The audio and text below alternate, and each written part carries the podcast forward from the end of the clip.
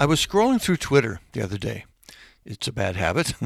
and I saw this tweet from Michael Gervais, the mental performance coach. He said, When I ask coaches what percent of the game is mental, I usually get a response between 50 and 80 percent. But then when I ask, are you allocating a proportionate amount of time for that training and development? The answer is always no. And you knew it would be, didn't you? I'm David Levin, author of Raise Your Inner Game, founder of Raise Your Inner Game Sports Academy, and I honestly don't know what to make of this. We know the mental game is every bit as important as the physical, if not more so. Everyone agrees with that but we devote little, if any, time to actually training it with our athletes. And by the way, I don't mean this in any sort of judgmental or accusing way. I really don't. I am honestly just asking the question. If I told you upper body strength makes up 80% of your team's chance for success, I'm guessing you would spend a lot of time working on upper body strength, right? It would be a major focus of your training. Of course it would. To not do that would be like coaching malpractice. So again, why don't we do more mental game training? And I mean, what specifically keeps us from doing it when we all agree how important it is? There must be a good reason for it. So here's my guess. And I could be wrong. It could be something else. It could be this and something else. And I would love to hear from you what keeps you from working on it. But here's my guess we just don't know how. And we don't have time, or at least we don't think we have time. We know how to train for strength and speed and quickness. We know how to teach the strategies of our sport. And maybe the most important thing is that we know how to measure those things. We can see when someone is stronger or faster or quicker or is making smarter plays.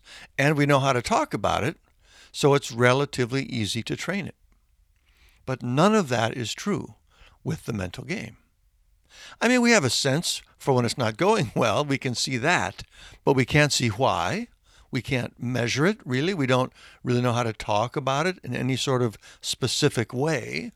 So we simply don't know how to coach it the way we do the physical game. On top of that, we do tend to think that a strong mental game is maybe not that trainable to begin with. You know, you either have it or you don't, so what can you do? And the stories we do hear about athletes boosting their mental game tend to involve them working with a sports psychologist or some other high level expert that we just don't have access to at our level and with our athletes. So it all just paints this picture that there's just not much we can do about it.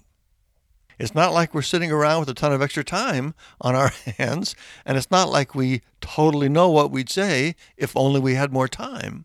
It's just this big mystery that we know is important, but we don't know what to do about it. That's my theory. And I would love to know what you think of that. Why don't you train it? Assuming you don't, what keeps you from doing it? Is it what I said or something else?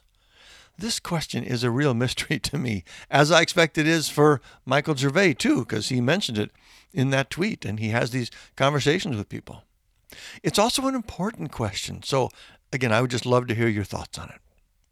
And by the way, I suppose it goes without saying that Raise Your Inner Game Sports Academy fixes those problems. It's easy, it takes very little time, and it gives you exactly what you need to start training the mental game the same as you do the physical game.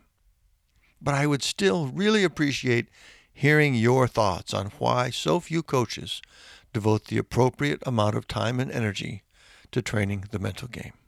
Let me know in the comments. Send me an email, info at raiseyourinnergame.com. I would love to hear from you.